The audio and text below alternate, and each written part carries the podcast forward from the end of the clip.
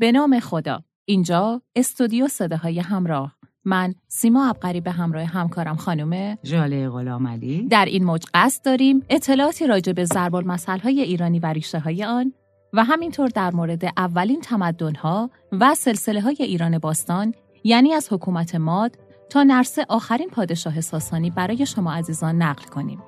قالب این اطلاعات دارای منابع محکم و موثقی هستند که در به دست آوردن و گردآوری آنان زحمات زیادی کشیده شده است. پس وظیفه ما و شماست که در حفظ و انتقال این اطلاعات به نسل بعد و کنونی بکوشیم. با ما همراه باشید. دومین پادشاه هخامنشی کمبوجیه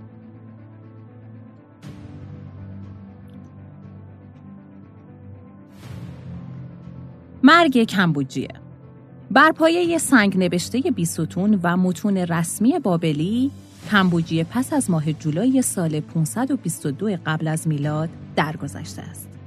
او هنوز در مصر بود که گئومات در 11 مارس سال 522 در ایران جای او را گرفت و بر تخت نشست.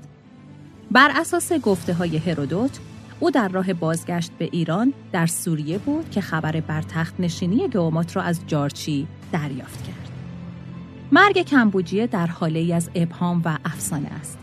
بر اساس کتیبه بیستون او به مرگ خود مرد. این عبارت مشخص نمی کند که آیا کمبوجی خودکشی کرد یا چنانچه برخی استدلال کرده اند منظور داریوش مرگی بر اثر جهالت و عقوبت کارهای کمبوجیه بود. عبدالحسین زرینکوب معتقد است که این جمله داریوش هم فکر وقوع خودکشی را نفی و هم مرگ طبیعی را انکار می کند. پژوهشگران در تفسیر این عبارت اتفاق نظر ندارند و مشخص نیست منظور داریوش مرگ طبیعی، خودکشی و یا هر دو بوده است. برخی معتقدند مرگ کمبوجیه تصادفی و به دست خودش بوده است. در سالنامه ها و رویدادنامه های محلی مصریان تنها گفته شده که مرگ کمبوجیه در زمان مسافرت روی داده است و جزئیات بیشتری ذکر نشده است. هرودوت گزارش می دهد شاه هنگام سوار شدن بر اسب بی احتیاطی کرد و خنجری که بر کمر داشت در رانش فرو رفت و پس از سه هفته درگذشت. از سوی دیگر کتسیاس گزارش می دهد که کمبوجیه بر اثر حادثه‌ای در خانهش در بابل درگذشت. هنگامی که او برای سرگرمی خیش تکه چوبی را با کاردش می تراشید، کارد در رانش فرو رفت، آن را شکافت و بعد از یازده روز درگذشت. او همچنین می نویسد که ایکساباد یکی از سرداران هخامنشی جنازه او را با خود به پای تخت آورد. میراث کمبوجیه. ارنست هرتسفلد معتقد است بنایی که در زبان آمیانه تخت رستم نامیده می شود و در نزدیکی نقش رستم و در چهار کیلومتری شمال تخت جمشید قرار دارد برای آرامگاه کمبوجیه در نظر گرفته شده بود. ولی پس از مرگش ناتمام ماند. کوشش های هرتسفلد در سال 1932 میلادی برای دستیابی به اسناد سنگبنا به جایی نرسید. برخی دیگر از جمله علیرضا شاپور شهبازی اعتقاد دارند ویرانه سنگی زندان سلیمان در پاسارگاد آرامگاه کمبوجیه است. گروهی دیگر نیز آثار سنگی بین تخت جمشید و نقش رستم که به نام تخت گوهر معروف است را آرامگاه کمبوجیه دانستند. محمد تقی ایمانپور معتقد است که بنای تخت رستم طرح نیمه تمام آرامگاه کمبوجیه به سبک آرامگاه کوروش بزرگ است که با مرگ نابهنگام وی نیمه تمام رها گردید و پس از مرگش مکان دیگری در نیریز برای وی ساخته و در آن دفن شد. شخصیت کمبوجیه آشنایی ما با شخصیت کمبوجیه به کمک منابع دست دوم است. زیرا سنگ نوشته ای از دوران او باقی نمانده تا تصویر کاملتری از شخصیتش به دست دهد. بسیاری از تاریخنگاران کلاسیک گزارش می دهند که کمبوجی از زمان کودکی به بیماری سر و جنون مبتلا بوده و همچنین ذکر می کنند که رفتار کمبوجی در مصر همراه با خشونت، تمسخر خدایان مصری و تعرض به مقبره های شاهانه بوده است. این در حالی است که تا کنون هیچ گونه گزارش و مدرکی از منابع مصری مبنی بر تعرض و تخریب معابد مصر توسط کمبوجیه به دست نیامده است. پس خانم عبقری در واقع اونایی که اینو گفتن مثل اینکه مشکل داشتن. آره همین انگار دشمنی داشتن با بله، کمبوجیه. چون اتفاقی نیفتاده برای اونجا اینا گفتن اینجا تعرض کرده. بله. هرودوت می‌گوید که ایرانیان به کمبوجیه جبار می‌گفتند زیرا او نیمه دیوانه، ستمگر و گستاخ بود. اما این ارزیابی نشان دهنده تبلیغات منفی ایرانیان و مصری ها در دوران پس از کمبوجیه است. غیبت کردم پس بله غیبت کردن. او قطعا از سوی بزرگان هخامنشی مورد تنفر بود زیرا کمبوجی قدرت را در دستان خیش متمرکز کرده بود. روحانیون مصری نیز داستانهای نادرستی درباره وی انتشار دادند زیرا کمبوجیه حقوق و بودجه های دولتی معابد مصری را کاهش داده. بله پس خصومت شخصی بود بله. بنده خدا طبیعتا این فرمان تنفر شدیدی را در میان کاهنان مصری نسبت به کمبوجیه برانگیخت که مطمئنا از سنت ضد کمبوجیه‌ای سرچشمه می‌گیرند. اما گزارش دیگری که تصویری واقعی تر از کمبوجیه ارائه می دهد، کتیبه روی مجسمه اوجاهور سنت است که کمبوجیه را به منزله یک فرعون مصر و شخصیتی خیرخواه معرفی می کند. بنابر عقیده مری بویس کمبوجیه شخصیتی سخت کوش بود و در قانونگذاری و احترام به سنن و آداب میکوشید. مهمترین ادعای یونانیان در مورد کمبوجیه این است که اون نخستین کسی بود که عمل خویدوده یعنی ازدواج با نزدیکان را انجام داده است. به گفته هرودوت کمبوجیه دلباخته یکی از خواهرانش شده بود و می‌خواست با او ازدواج کند. ولی چون نقشش برخلاف همه رسوم بود پس موبدان را فراخواند و از آنان پرسید که آیا قانونی هست که اجازه دهد مردی با خواهر خیش ازدواج کند؟ آنها خودش بله دیگه با خواهر خودش آنها پاسخی به وی دادند که هم جانشان را ایمن میز داشت و هم مطابق عدالت بود. آنها گفتند که قانونی نیافتند که زناشویی خواهر و برادر را جایز شمارد. ولی قانونی دیگری یافتند که اجازه می دهد شاه پارس هرچه دلش بخواهد انجام دهد. به همین سبب کمبوجی نخست با این خواهر و سپس با خواهر دیگرش آتوسا ازدواج کرد. پس در واقع خانم عبقری اگر یکی از ما سوال بکنه که یه برای ما از کمبوجیه بگو ما واقعا دیگه بعد از نظر خودمون هر چی رو صلاح می‌دونیم بله. درسته یا اون همه بدا رو راجبش بگیم یا این همه توصیفی که راجبش بله درسته بگیم. هر چیزی که به ذهنمون اون برداشتی که خودم خودمون بله از داریم کمبوجیه بله. اگر جزئیات گزارش هرودوت قابل اعتماد باشد نشان می دهد که تا پیش از روزگار کمبوجیه خویدوده برای ایرانیان غربی امری ناشناخته بوده است. از نظر بویس شگفتآور است که عملی برخواسته از بلحوثی یک پادشاه وظیفه دینی و لازمه ایمان انگاشته شود. وانگهی از خانتوس لودیایی که هم روزگار هرودوت بوده است نیز نقل شده که مغان با مادران خیش هم بستر می شود. آنها ممکن است چنین رابطه ای هم با دختران و خواهران خیش داشته باشند. وجود عمل زناشویی همخونی به صورت گسترده در میان جوامع باستانی اثبات شد. خدا رو شکر که این جوامع بارشون رو بستن رفتن, رفتن. قابل تحمل نبود واقعاً. از نظر فرای ازدواج با مهارم توسط روحانیان زرتشتی در روزگارهای اخیرتر ترغیب شد.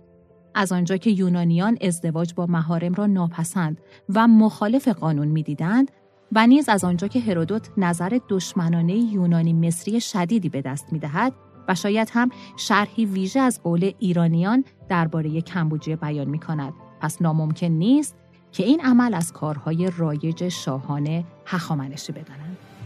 به عقیده ریچارد فرای منشأ این نوع ازدواج شاید زرتشتی نبوده و ایلامی بوده است که هخامنشیان به منظور نگهداری از پاکی خون خاندان شاهی آن را اخذ کردند. در قسمت بعدی از موج ایران باستان در مورد بردیای دروغین میشنوید.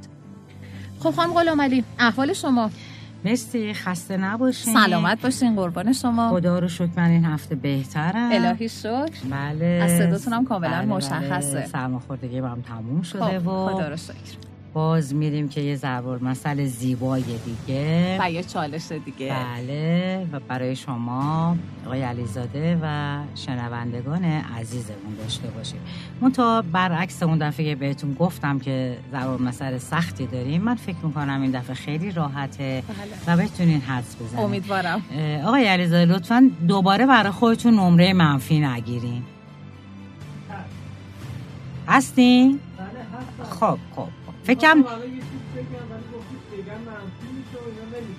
خیلی جالبه. هنوز ضرب المثل رو نخونده شما می‌خواستین اسمشو بگی. آسون. بله بله بله. خیلی خوب. پس میریم ببینیم چی کار می‌کنه شما ها بله.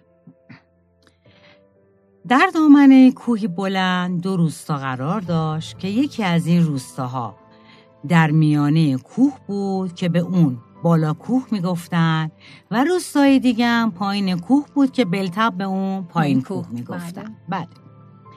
چون اون منطقه کوهستانی خیلی خوش آب و هوا بود مردم هر دو تا روستا باغای میوه خیلی زیادی داشتن و به کمک چشمه که تو بالا کوه از دل زمین می جوشید آب مورد نیاز خودشونو و باغاشونو تمین می کردن. مردم هر دوتا روستا باغای میوه خیلی زیادی داشتن و به کمک چشمه که تو بالا کوه از دل زمین می جوشید آب مورد نیاز خودشون و باغاشونو تمین می کردن. مردم این دوتا روستا به خاطر باغداری پر رونقشون و وضع اقتصادی خوبشون سالهای سال بود که در کنار هم به خوبی و خوشی زندگی می‌کردن تا اینکه خان بالاکو مرد و پسرش به جای اون خان شد. پسر خان خیلی تما بود و می‌خواست به هر طریقی که شده ثروت بیشتری به دست بیاره. یه مدت بعد از اینکه پسر خان بالاکو به جای پدرش خان شده بود بزرگان و ریستفیدای روستاشون رو جمع کرد و به اونا گفت چرا ما باید بذاریم که اون چشمه بالاکو به پایین کو هم برسه؟ خدا خواسته این چشمه بالای روستای ما باشه. چرا باید از این آب به پایین کوهی هم بدیم؟ اگه خدا می‌خواست یه چشمم به اونا می‌داد.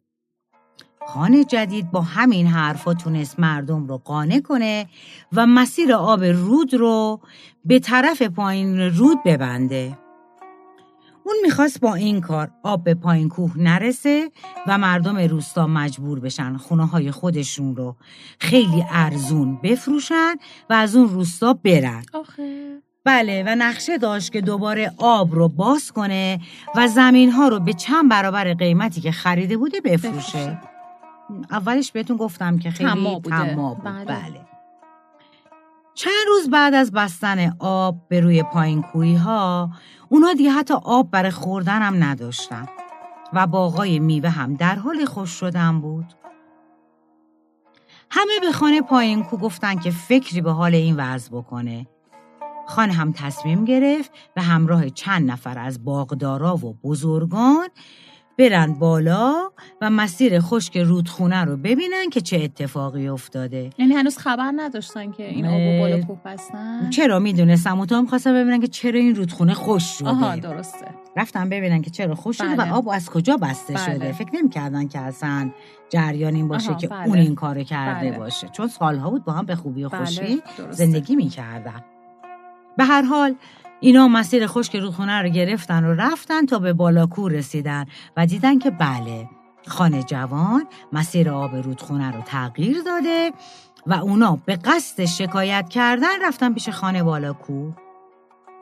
رفتن اونجا و و خانه بالاکو که منتظر اومدن اونا بود و جواباشو از قبل آماده کرده بود با خونسردی گفت بالای کوه مثل اربابه. پایین کوه مثل رعیت. و این دوتا کوه هرگز به هم نمی‌رسن. او پس کوه به کوه نمی‌رسه. آفرین. آدم به آدم می‌رسه. آفرین. آقای علیزاده مثل که خواب تشریف داشتین. گفتم که آسون بود. آفرین خانم خواهش اتفاقا. من دیشب می‌خواستم این یه تیکه رو آره اینو گفتین فهمیدم. بله دقیقا می‌خواستم این یه تیکه رو موقع نوشتن. حذف کنم منتها دیدم نه. این یه تیکه که اینجا هست. حالا تو داستان باز چندین بار تکرار میشه بله. و باید باشه. بله. گفتم حالا اشکال نداره. به یکی حدس بزنه. آفرین به شما. بله. یعنی ما نه. آفرین خواهم عقلی خب. بله. ایشون میگه که این دوتا کوه هرگز به هم نمی‌رسن و اگرم می‌خواین که آب دوباره مثل قبل به پایین کوه برسه باید قبول کنین که من ارباب شما باشم و شما رعیت شنیدن این پیشنهادا برای مردم پایین کوه خیلی سخت و ناگهانی بود و اونا با ناامیدی از صلح با خانه بالاکو به خونه هاشون برگشتن بعد از چند روز فکری به ذهن خانه پایین کوه رسید. مردم رو جمع کرد و گفت ما باید قنات درست کنیم. هر کدوم از شما باید بیل کلنگی ورداره و با هم چاه بکنیم و با حفر یک قنات آب رو به روستا برسونیم. و همگی همین کار رو کردن و با حفر کردن چند تا چاه و کانال زیرزمینی و وصل کردن چاه به هم قنات بزرگی درست کردند. آبی که از این راه به مردم روستا می رسید حتی از قبل هم بیشتر بود. و دوباره مردم خوشحال به باغاشون برگشتن و به کارشون ادامه دادن. بعد از چند روز آب چشمه بالا خوش شد. و مردم همه پیش خانه جوان رفتن و از این وضع پیش اومده شکایت کردن. خانه جوان با وجودی که دلش نمی‌خواست به پایین کوه بره ولی مجبور شد به همراه عده از باغدارا بره پایین کوه و راجع به حفر چاها باشون حرف بزنه. خانه بالاکو وقتی رسید به خانه پایین کو شروع کرد به التماس و گفت شما با این کارتون چشمه ما رو خوش کردید خب حالا نمی‌خواست بره. التماس هم کرد. بله.